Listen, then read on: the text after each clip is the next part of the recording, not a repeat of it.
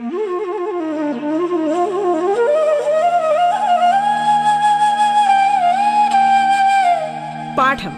കേട്ടു പഠിക്കാൻ റേഡിയോ കേരളയിലൂടെ.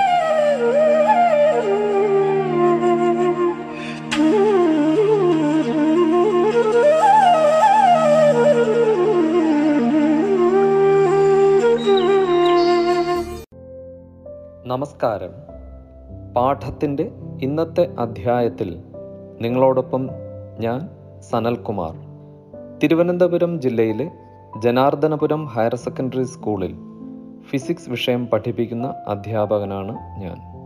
ഒൻപതാം ക്ലാസ്സിൽ ഫിസിക്സ് വിഷയത്തിൽ നാലാം യൂണിറ്റായി നാം പഠിച്ച ഗുരുത്വാകർഷണം അഥവാ ഗ്രാവിറ്റേഷൻ എന്ന ഭാഗം രസകരവും വിജ്ഞാനദായകവുമായിരുന്നല്ലോ. നാം പഠിച്ച ഭാഗങ്ങൾ ചില ചോദ്യങ്ങളിലൂടെ ആവർത്തിക്കുന്നത് പ്രയോജനകരമായിരിക്കും. അതിനാൽ പാഠപുസ്തകത്തിൽ നിന്നുള്ള വിലയിരുത്താം എന്ന ഭാഗത്തെ ചില ചോദ്യങ്ങൾക്ക് നമുക്ക് ഒരുമിച്ച് ഉത്തരം കണ്ടെത്താം. എന്താ? തയ്യാറല്ലേ? ആദ്യ ചോദ്യം. രണ്ട് വസ്തുക്കൾ തമ്മിലുള്ള ദൂരം മൂന്ന് മടങ്ങാക്കിയാൽ അവ തമ്മിലുള്ള ഗുരുത്വാകർഷണ ബലം എത്ര മടങ്ങാകും? ഇതാണ് ചോദ്യം. ഈ ചോദ്യത്തിന് നാല് ഓപ്ഷൻസ് തന്നിട്ടുണ്ട്. ഓപ്ഷൻ ഒന്ന് ആദ്യത്തെ ഓപ്ഷൻ ഒൻപത് മടങ്ങെന്നാണ്. രണ്ടാമത്തേത് മൂന്ന് മടങ്ങെന്നും മൂന്നാമത്തെ ഓപ്ഷൻ മൂന്നിലൊന്ന് എന്നും നാലാമത്തെ ഓപ്ഷൻ ഒൻപതിലൊന്ന് എന്നുമാണ്. ശരിയായ ഉത്തരം നമുക്ക് എങ്ങനെ കണ്ടെത്താം? നാം പഠിച്ച സമവാക്യ സമവാക്യത്തിൽ നിന്ന് നമുക്കറിയാം ബലം കണ്ടുപിടിക്കാനുള്ള സമവാക്യം G M one M two divided by D square അപ്പോൾ ഇവിടെ നമുക്ക് ദൂരമാണ് മൂന്ന് മടങ്ങാക്കിയിരിക്കുന്നത്. ദൂരം കൂടുന്നതിനനുസരിച്ച് ബലം കുറയും എന്ന് നമുക്കറിയാം. ദൂരത്തിന്റെ വർഗമാണ് മൂന്ന് മടങ്ങിന്റെ വർഗം ഒൻപതാണ്. അപ്പോൾ ബലം ഒൻപതിലൊന്നായി കുറയുന്നു. ശരിയായ ഉത്തരം ഒൻപതിലൊന്ന്. ഇനി രണ്ടാമത്തെ ചോദ്യം നോക്കാം. ഭൂമധ്യരേഖയ്ക്കടുത്ത് വച്ച് മാസും ഭാരവും നിർണയിച്ച ഒരു വസ്തു ഭൂമിയുടെ ധ്രുവപ്രദേശത്ത് വച്ചിരിക്കുന്നു. ഇതുമായി ബന്ധപ്പെട്ട് ശരിയായ പ്രസ്താവന ഏത്? ഇതാണ് ചോദ്യം. ഇവിടെയും നാല് ഓപ്ഷൻസ് തന്നിട്ടുണ്ട്. എ എന്ന ഓപ്ഷനിൽ ഇങ്ങനെ പറയുന്നു. മാസ് മാറുന്നില്ല. ഭാരം ഏറ്റവും കൂടുതൽ.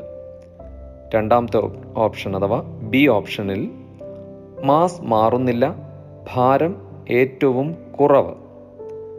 സി സി ഓപ്ഷൻ മാസും ഭാരവും ഏറ്റവും കൂടുതൽ. ഡി ഓപ്ഷൻ മാസും ഭാരവും ഏറ്റവും കുറവ്. ഇവിടെ ചോദ്യം ഭൂമധ്യരേഖ പ്രദേശത്ത് വെച്ച് മാസം നിർണയിച്ചു ഭാരവും നിർണയിച്ചു. വസ്തുവിന്റെ മാസും ഭാരവും ഭൂമധ്യരേഖ പ്രദേശത്ത് വെച്ച് നിർണയിച്ചു. ആ വസ്തുവിനെ ധ്രുവപ്രദേശത്ത് കൊണ്ടുവരുമ്പോൾ എന്ത് സംഭവിക്കുമെന്ന് നമുക്കറിയാം. ധ്രുവപ്രദേശത്ത് ഗുരുത്വാകർഷണ ബലം കൂടുതലായതിനാൽ ഭാരത്തിന് വ്യത്യാസം ഉണ്ടാകും. എന്ത് വ്യത്യാസമാണ് ഉണ്ടാവുക? ഭാരം ഏറ്റവും കൂടുതലായിരിക്കും. എന്നാൽ മാസിനെ കുറിച്ച് നമുക്കറിയാം. മാസിന് യാതൊരു വ്യത്യാസവും ഉണ്ടാവുകയില്ല അതുകൊണ്ട് ഓപ്ഷൻ എ മാസ് മാറുന്നില്ല ഭാരം ഏറ്റവും കൂടുതൽ. എന്നതാണ് ശരിയായ ഉത്തരം. നിങ്ങളുടെ ഉത്തരവും ഇതുതന്നെ ആയിരുന്നില്ലേ നമുക്കിനി മൂന്നാമത്തെ ചോദ്യത്തിലേക്ക് പോകാം. മൂന്നാമത്തെ ചോദ്യം ഇങ്ങനെയാണ്.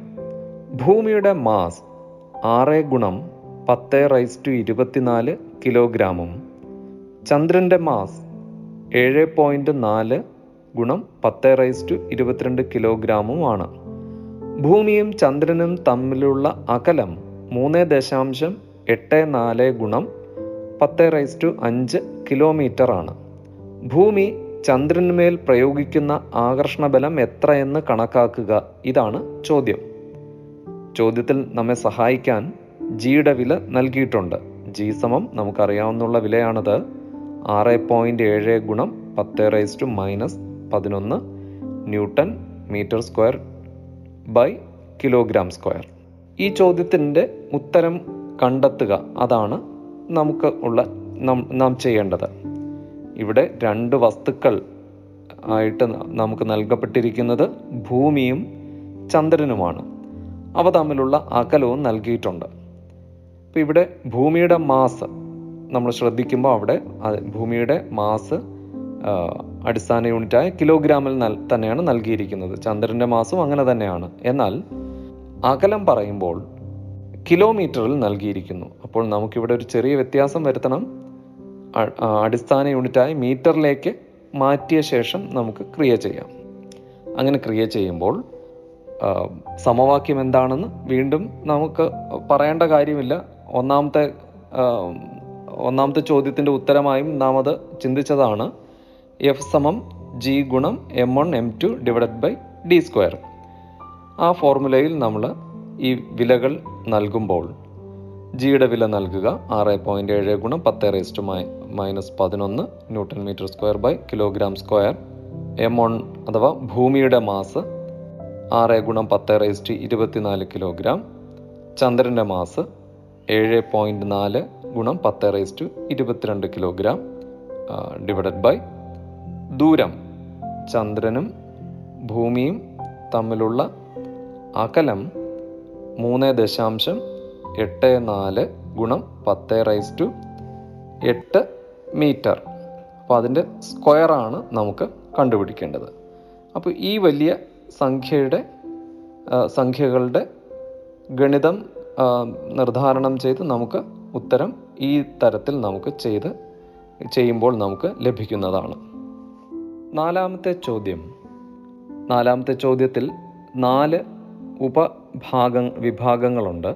എ ബി സി ഡി എന്നിങ്ങനെ നാല് ചോദ്യങ്ങളാണ് അതിൽ ആദ്യത്തേത്. എ ചോദ്യം. ഇങ്ങനെയാണ് ആ ചോദ്യം.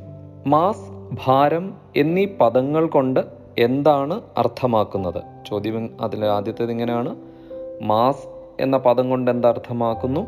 ഭാരം എന്ന പദം കൊണ്ട് എന്ത് അർത്ഥമാക്കുന്നു എന്നാണ് ചോദ്യം. മാസും വെയിറ്റ്. ഭാരം എന്നാൽ വെയിറ്റ് ആണ് നിങ്ങൾക്കറിയാം. എന്താണ് മാസ്? നാം എട്ടാം ക്ലാസ് മുതൽ തന്നെ പഠിച്ചതാണ്. ഈ അധ്യായത്തിൽ ആദ്യം നമ്മൾ വീണ്ടും ഇത് കണ്ടു. മാസ് നമ്മളെല്ലാവരും അറിഞ്ഞിരിക്കേണ്ട ഒരു നിർവചനം തന്നെയാണ്. ഒരു വസ്തുവിൽ അടങ്ങിയിരിക്കുന്ന ദ്രവ്യത്തിന്റെ അളവാണ് മാസ്. ഒരു സംശയമില്ലാതെ നമുക്കത് പറയാൻ കഴിയും. അപ്പോൾ ഭാരം എന്താണ്? എന്താണ് മാസിൽ നിന്ന് ഭാരത്തിന് മാസിൽ നിന്നുള്ള വ്യത്യാസം എന്താണ്? ഭാരമെന്നാൽ ഒരു വസ്തുവിന്മേൽ ഭൂമി പ്രയോഗിക്കുന്ന ആകർഷണ ബലത്തിന് തുല്യമായ ബലത്തെയാണ് നാം ഭാരമെന്ന് വിളിക്കുക. ഒരു വസ്തുവിന്റെ മേൽ ഭൂമി പ്രയോഗിക്കുന്ന ആകർഷണ ബലത്തിന് തുല്യമായ ബലമാണ് ഭാരം. ഈ നാലാമത്തെ ചോദ്യത്തിലെ ബി ക്വസ്റ്റ്യൻ ഇവ ഇവ എന്ന് പറയുമ്പോൾ മാസും ഭാരവും. അതിശമാണോ സദിശമാണോ എന്നാണ് ചോദ്യം. അതിശം സദിശം നമുക്കറിയാം. സ്കെലാർ ക്വാണ്ടിറ്റിയും വെക്ടാർ ക്വാണ്ടിറ്റിയും. മാസ് ഒരു അതിശ അളവാണെന്നും ഭാരം ഒരു സദിശ അളവാണെന്നും നമുക്കറിയാം. മാസ് നമുക്ക് ഭൂമിയിലോ പ്രപഞ്ചത്തിലോ എവിടെ വെച്ചാൽ ഒരു വസ്തുവിന്റെ മാസിന് വ്യത്യാസം ഉണ്ടാകുന്നില്ല. എന്നാൽ ഭാരത്തിന് വ്യത്യാസം ഉണ്ടാകുന്നു. ഗുരുത്വാകർഷണ ബലം കാരണം ആ ബലത്തിലുണ്ടാകുന്ന വ്യത്യാസം കൊണ്ട് ഭാരത്തിനും വ്യത്യാസം ഉണ്ടാകും. അതിന് ദിശ ഉള്ളതുകൊണ്ട് ഭാരം ഒരു സദിശ അളവാണ്. മൂന്നാമത്തെ അഥവാ സി ചോദ്യം. നാലാമത്തെ ചോദ്യത്തിലെ സി ചോദ്യം ഇങ്ങനെയാണ്. ഒരു വസ്തുവിന്റെ മാസ് മുപ്പത് കിലോഗ്രാം ആണ്. ഇതിന് ഭൂമിയിലെ ഭാരം എത്ര? ജിയുടെ വില നൽകിയിട്ടുണ്ട് ഒൻപത് ദശാംശം എട്ട് മീറ്റർ പെർ സെക്കൻഡ് സ്ക്വയർ. ഒരു വസ്തുവിന്റെ മാസ് മുപ്പത് കിലോഗ്രാം ആണ്. ഇതിന് ഭൂമിയിലെ ഭാരം എത്ര? ഭാരം കണ്ടെത്താൻ നാം നിർവചനം പറഞ്ഞു കഴിഞ്ഞു. മാസും അതിന്റെ മേലുള്ള ഭൂമിയുടെ ഗുരുത്വാകർഷണ ബലവും തമ്മിൽ ഗുണിക്കുമ്പോൾ കിട്ടുന്ന സംഖ്യയാണ് ആ വസ്തുവിന്റെ ഭാരം. ഇവിടെ വസ്തുവിന്റെ മാസ് മുപ്പത് കിലോഗ്രാം. മുപ്പത് കിലോഗ്രാമിനെ ഗുരുത്വാകർഷണ ത്വരണം കൊണ്ട് ഗുണിക്കുക. മുപ്പത് ഗുണം ഒൻപത് ദശാംശം എട്ട്. നമുക്ക് ലഭിക്കുന്ന ഉത്തരം ഇരുന്നൂറ്റി തൊണ്ണൂറ്റി നാല് ന്യൂട്ടൺ ആയിരിക്കും. നിങ്ങളതൊന്ന് ചെയ്തു നോക്കുക.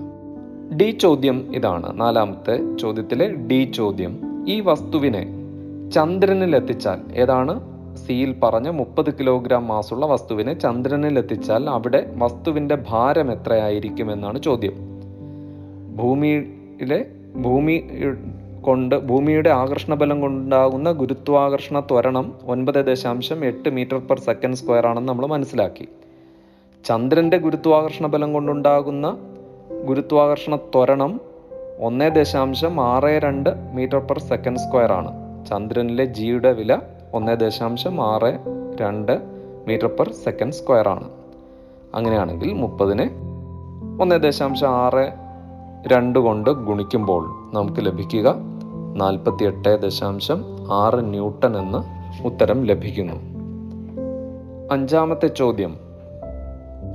നാൽപ്പത് കിലോഗ്രാം മാസുള്ള ഒരു വസ്തു അറുപത് കിലോഗ്രാം മാസുള്ള ഒരു വസ്തുവിൽ നിന്ന് ദശാംശം അഞ്ച് മീറ്റർ അകലത്തിലാണെങ്കിൽ അവ തമ്മിലുള്ള ആകർഷണ ബലം എത്ര?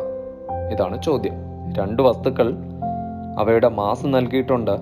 നാൽപ്പത് കിലോഗ്രാമും അറുപത് കിലോഗ്രാമും.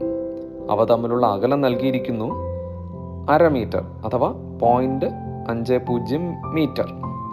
അങ്ങനെയാണെങ്കിൽ ആകർഷണ ബലം കണ്ടെത്തുക. നമുക്ക് ഫോർമുല അറിയാം. എഫ് സമം G M one M two divided by D square ഇവിടെ എം വണ്ണും എം ടുവും എത്രയാണ്? നാൽപ്പതും അറുപതും. ഡി എത്രയാണ്? പോയിന്റ് അഞ്ച്. അപ്പോൾ നമുക്ക് എങ്ങനെ ചെയ്യാൻ സാധിക്കും? വിലകൾ ആരോപിക്കുക ഈ ഫോർമുലയിൽ അല്ലേ? നാൽപ്പത് ഗുണം അറുപത് ഭാഗം പോയിന്റ് അഞ്ച് സ്ക്വയർ അത്രയും ജി ആണ് നമുക്ക് ലഭിക്കുന്ന വില. ക്രിയ ചെയ്യുമ്പോൾ നമുക്ക് ലഭിക്കുന്ന ഉത്തരം ഒൻപതിനായിരത്തി അറുന്നൂറ് ജി എൻ അത്രയും ന്യൂട്ടൺ ആണെന്ന് നമുക്ക് മനസ്സിലാവും.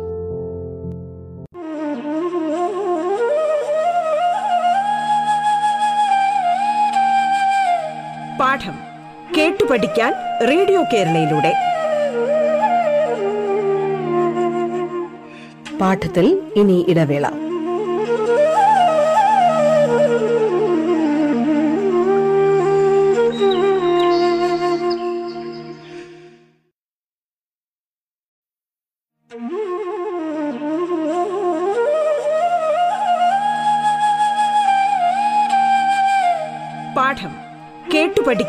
റേഡിയോ കേരളയിലൂടെ. തുടർന്ന് കേൾക്കാം പാഠം.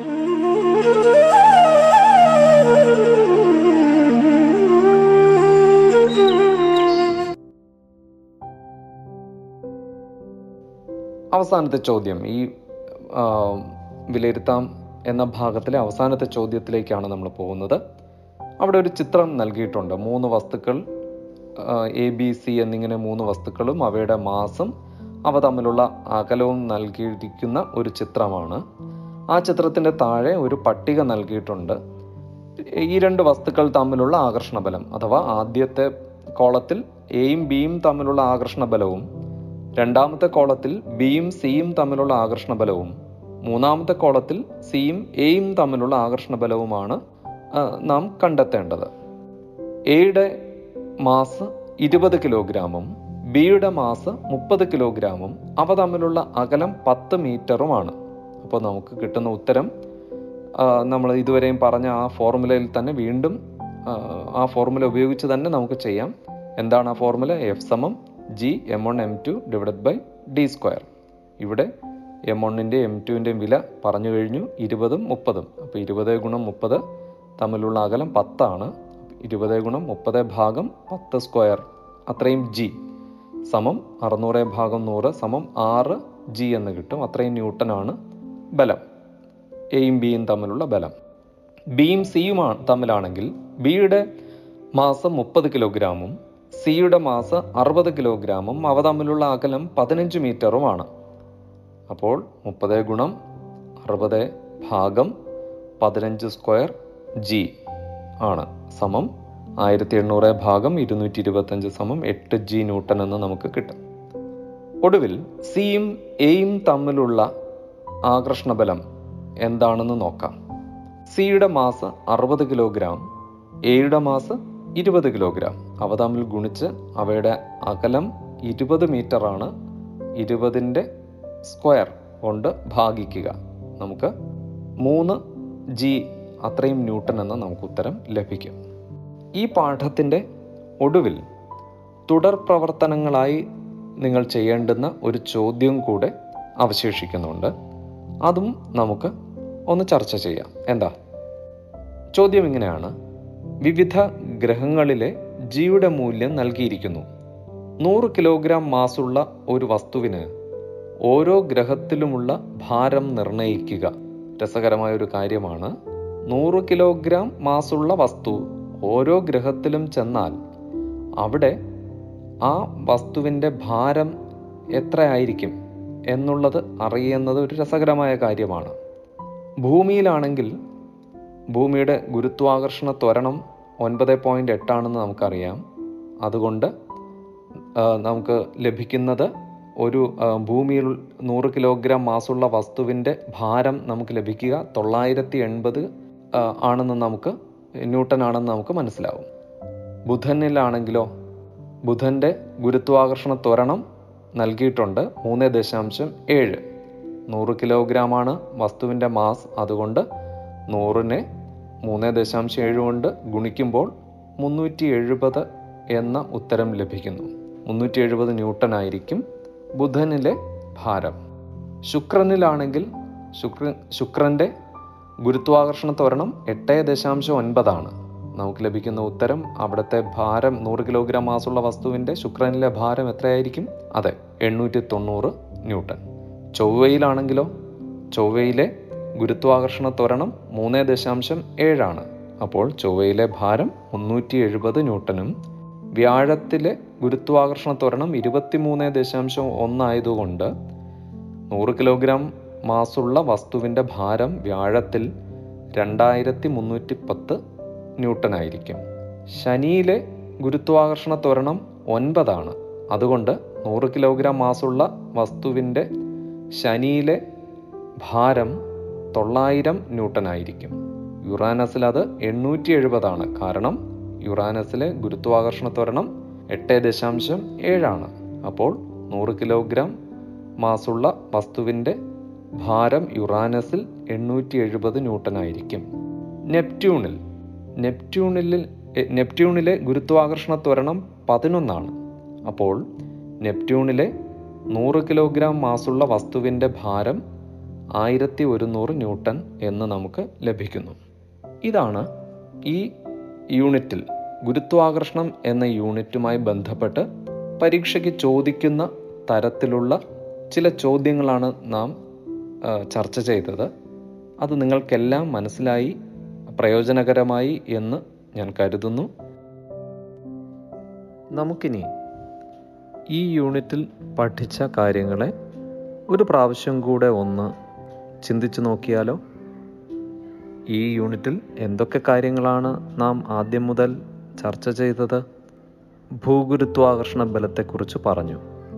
ഭൂമി എല്ലാ വസ്തുക്കളെയും അതിന്റെ കേന്ദ്രത്തിലേക്ക് ആകർഷിക്കുന്ന ആകർഷണ ബലത്തെയാണല്ലോ ഭൂഗുരുത്വാകർഷണ ബലം എന്ന് നാം കണ്ടെത്തിയത്. സാർവിക ഗുരുത്വാകർഷണ നിയമം. പ്രപഞ്ചത്തിലുള്ള എല്ലാ വസ്തുക്കളും പരസ്പരം ആകർഷിക്കുന്നു. രണ്ട് വസ്തുക്കൾ തമ്മിലുള്ള പരസ്പരാകർഷണ ബലം അവയുടെ മാസുകളുടെ ഗുണനഫലത്തിന് നേരനുപാതത്തിലും അവ തമ്മിലുള്ള അകലത്തിന്റെ വർഗത്തിന് വിപരീതാനുപാതത്തിലുമായിരിക്കും എന്ന് എന്ന സാർവിക ഗുരുത്വാകർഷണ നിയമം നാം പഠിച്ചത് നിങ്ങൾക്ക് ഓർമ്മയുണ്ടാകും. ഈ സാർവിക ഗുരുത്വാകർഷണ നിയമത്തിൽ നിന്ന് ആവിഷ്കരിച്ച രണ്ട് വസ്തുക്കൾ തമ്മിലുള്ള ബലം കണ്ടെത്താനുള്ള ഫോർമുല ഓർമ്മയുണ്ടല്ലോ. എന്താണത്? എഫ് സമം ജി ഗുണം M one M two divided by D square ജിയുടെ വില. ജി എന്നത് ക്യാപിറ്റൽ ജി ആണെന്നുള്ളത് നിങ്ങൾക്ക് ഓർമ്മയുണ്ടാകും. ജിയുടെ വില ജി എന്നാൽ ഗുരുത്വാകർഷണ സ്ഥിരാങ്കമാണെന്ന് നമുക്കറിയാം. ഈ ജിയുടെ വില ആറ് ദശാംശം ആറ് ഏഴ് ഗുണം പത്ത് റൈസ് ടു മൈനസ് പതിനൊന്ന് newton metre square by kilogram square ആണെന്ന് നിങ്ങൾക്ക് ഓർമ്മയുണ്ടാകുമല്ലോ. തുടർന്ന് നാം ഭൂമിയുടെ ആകൃതിയെക്കുറിച്ച് ചർച്ച ചെയ്തു. അപ്പോൾ നമുക്ക് മനസ്സിലായി ഭൂമിയുടെ കേന്ദ്രത്തിൽ നിന്നും ധ്രുവപ്രദേശത്തേക്കുള്ള അകലം ഭൂമധ്യരേഖാ പ്രദേശത്തുള്ള അകലത്തിലേക്കുള്ള അകലത്തേക്കാൾ കുറവാണെന്ന് നാം കണ്ടെത്തി. ഈ അകലത്തിലുള്ള കുറവ് ആകർഷണബലത്തെ എങ്ങനെ സ്വാധീനിച്ചു എന്നും നാം പഠിച്ചു. ഭൂമിയുടെ കേന്ദ്രത്തിൽ നിന്നും ധ്രുവത്തിലേക്കുള്ള അകലം കുറവായതിനാൽ ഭൂമിയുടെ ഗുരുത്വാകർഷണ ബലം ധ്രുവപ്രദേശങ്ങളിൽ ഏറ്റവും കൂടുതലാണെന്ന് നാം കണ്ടെത്തി. തുടർന്ന് നാം ഭൂമിയുടെ മാസിനെക്കുറിച്ചും ഭൂമിയുടെ ആരത്തെക്കുറിച്ചും ചർച്ച ചെയ്തതിൽ നിന്ന് ധ്രുവപ്രദേശത്തും ഭൂമധ്യരേഖാ പ്രദേശത്തുമുള്ള ഗുരുത്വാകർഷണ ത്വരണ നാം കണ്ടെത്തി. അതിൽ നിന്ന് ശരാശരി വിലയായ ഒൻപത് ദശാംശം എട്ട് മീറ്റർ പെർ സെക്കൻഡ് സ്ക്വയറാണ് ഭൂമിയുടെ ഭൂഗുരുത്വ ത്വരണം എന്ന് നാം മനസ്സിലാക്കി. ചന്ദ്രനിൽ ഇത് ഒന്ന് ദശാംശം ആറ് രണ്ട് മീറ്റർ പെർ സെക്കൻഡ് സ്ക്വയർ ആണെന്നും മനസ്സിലാക്കി. തൂവലും നാണയവും കൊണ്ട് സർ ഐസക് ന്യൂട്ടൺ തെളിയിച്ച ആ പ്രശസ്തമായ പരീക്ഷണം പഠിച്ചത് നിങ്ങൾക്ക് ഓർമ്മയുണ്ടാകുമല്ലോ? വായുവിന്റെ പ്രതിരോധം ഇല്ലാത്ത സാഹചര്യത്തിൽ ഏത് രണ്ട് വസ്തുക്കളും നിർബാധം ഭൂമിയിലേക്ക് ഒരുപോലെ പതിക്കും എന്നുള്ള ഒരു വിലപ്പെട്ട അറിവ് നമുക്ക് അതിൽ നിന്ന് ലഭിച്ചിട്ടുണ്ട്. തുടർന്ന് നാം മാസിനെയും ഭാരത്തെയും എന്താണെന്ന് തിരിച്ചറിയാനുള്ള ചില കാര്യങ്ങളായിരുന്നല്ലോ നാം പഠിച്ചത്. സാധാരണ ത്രാസും സ്പ്രിംഗ് ത്രാസും ഉപയോഗിക്കുന്നത് വ്യത്യസ്ത ആവശ്യങ്ങൾക്കാണെന്ന് നാം തിരിച്ചറിഞ്ഞു. സാധാരണ ത്രാസ് പദാർത്ഥത്തിന്റെ മാസ് അളക്കാനും സ്പ്രിംഗ് ത്രാസ് പദാർത്ഥത്തിന്റെ ഭാരം അളക്കാനും ഉപയോഗിക്കും എന്ന് നാം മനസ്സിലാക്കി. തുടർന്ന് ഒരു കിലോഗ്രാം ഭാരം അഥവാ ഒരു കിലോഗ്രാം വെയിറ്റ് എന്നാൽ ഒരു കിലോഗ്രാം മാസുള്ള വസ്തുവിന്മേൽ ഭൂമി പ്രയോഗിക്കുന്ന ആകർഷണ ബലത്തിന് തുല്യമായ ബലമാണ് എന്ന് നാം കണ്ടെത്തി. ഒരു കിലോഗ്രാം വെയിറ്റ് സമം ഒൻപത് ദശാംശം എട്ട് ന്യൂട്ടൺ ആണെന്ന് നാം മനസ്സിലാക്കി. കാരണം ഒരു കിലോഗ്രാമിന് ഗുരുത്വാകർഷണ ഭൂമിയുടെ ഗുരുത്വാകർഷണ ത്വരണമായ ഒൻപത് ദശാംശം എട്ട് കൊണ്ട് ഗുണിക്കേണ്ട ആവശ്യമുണ്ട്. അങ്ങനെ ഗുണിക്കുമ്പോൾ നമുക്ക് ലഭിക്കുന്നതാണ് ഒൻപത് ദശാംശം എട്ട് ന്യൂട്ടൺ. കിലോഗ്രാം വെയിറ്റ് എന്നത് ഭാരത്തിന്റെ മറ്റൊരു യൂണിറ്റ് ആണെന്നും നാം കണ്ടെത്തി. നിർബാധ പതനത്തെക്കുറിച്ചായിരുന്നു നാം അവസാനം മനസ്സിലാക്കിയത്. ഒരു വസ്തു ഉയരത്തിൽ നിന്നും സ്വതന്ത്രമായി താഴേക്ക് വീഴാൻ അനുവദിച്ചാൽ അത് ഗുരുത്വാകർഷണ ബലം കാരണം ഭൂമിയിലേക്ക് പതിക്കുന്നു. ഇതാണ് നിർബാധ പതനം എന്ന് നാം തിരിച്ചറിഞ്ഞു. ഇത്തരത്തിൽ നിത്യജീവിതവുമായി നമ്മുടെ ചുറ്റുപാടുകളുമായി പ്രധാനമായും നമ്മുടെ ഭൂമിയുടെ വലിപ്പം കാരണം മാസിലുള്ള വലിപ്പം കാരണം ഭൂമിയുടെ ഗുരുത്വാകർഷണ ബലം മറ്റു വസ്തുക്കളിന്മേൽ ആ ഗുരുത്വാകർഷണ ബലത്തിന് മറ്റു വസ്തുക്കളിന്മേലുള്ള സ്വാധീനത്തെ ഒക്കെ നാം മനസ്സിലാക്കുവാൻ കഴിഞ്ഞ ഒരു സവിശേഷമായ യൂണിറ്റിലൂടെയാണ് നാം കടന്നുപോയത് എല്ലാ കൂട്ടുകാർക്കും ഈ യൂണിറ്റ് ഇഷ്ടപ്പെട്ടു എന്ന് ഞാൻ മനസ്സിലാക്കുന്നു. അത് ഇഷ്ടപ്പെടുക മാത്രമല്ല വിജ്ഞാനപ്രദമായിരുന്നു എന്നും നിങ്ങൾക്ക്. അത് ഉപരിപഠനത്തിന് ഏറ്റവും സഹായകരമാകുമെന്നും ഞാൻ തീർച്ചയായും വിശ്വസിക്കുന്നു നിങ്ങൾക്ക് എല്ലാവർക്കും ഇന്ന് നല്ലൊരു വിജയം ഉണ്ടാകട്ടെ എന്ന ആശംസയോടെ ഈ പഠനം ഈ എന്ന യൂണിറ്റിന്റെ പഠനം ഇവിടെ അവസാനിക്കുന്നു. എല്ലാവർക്കും നന്ദി.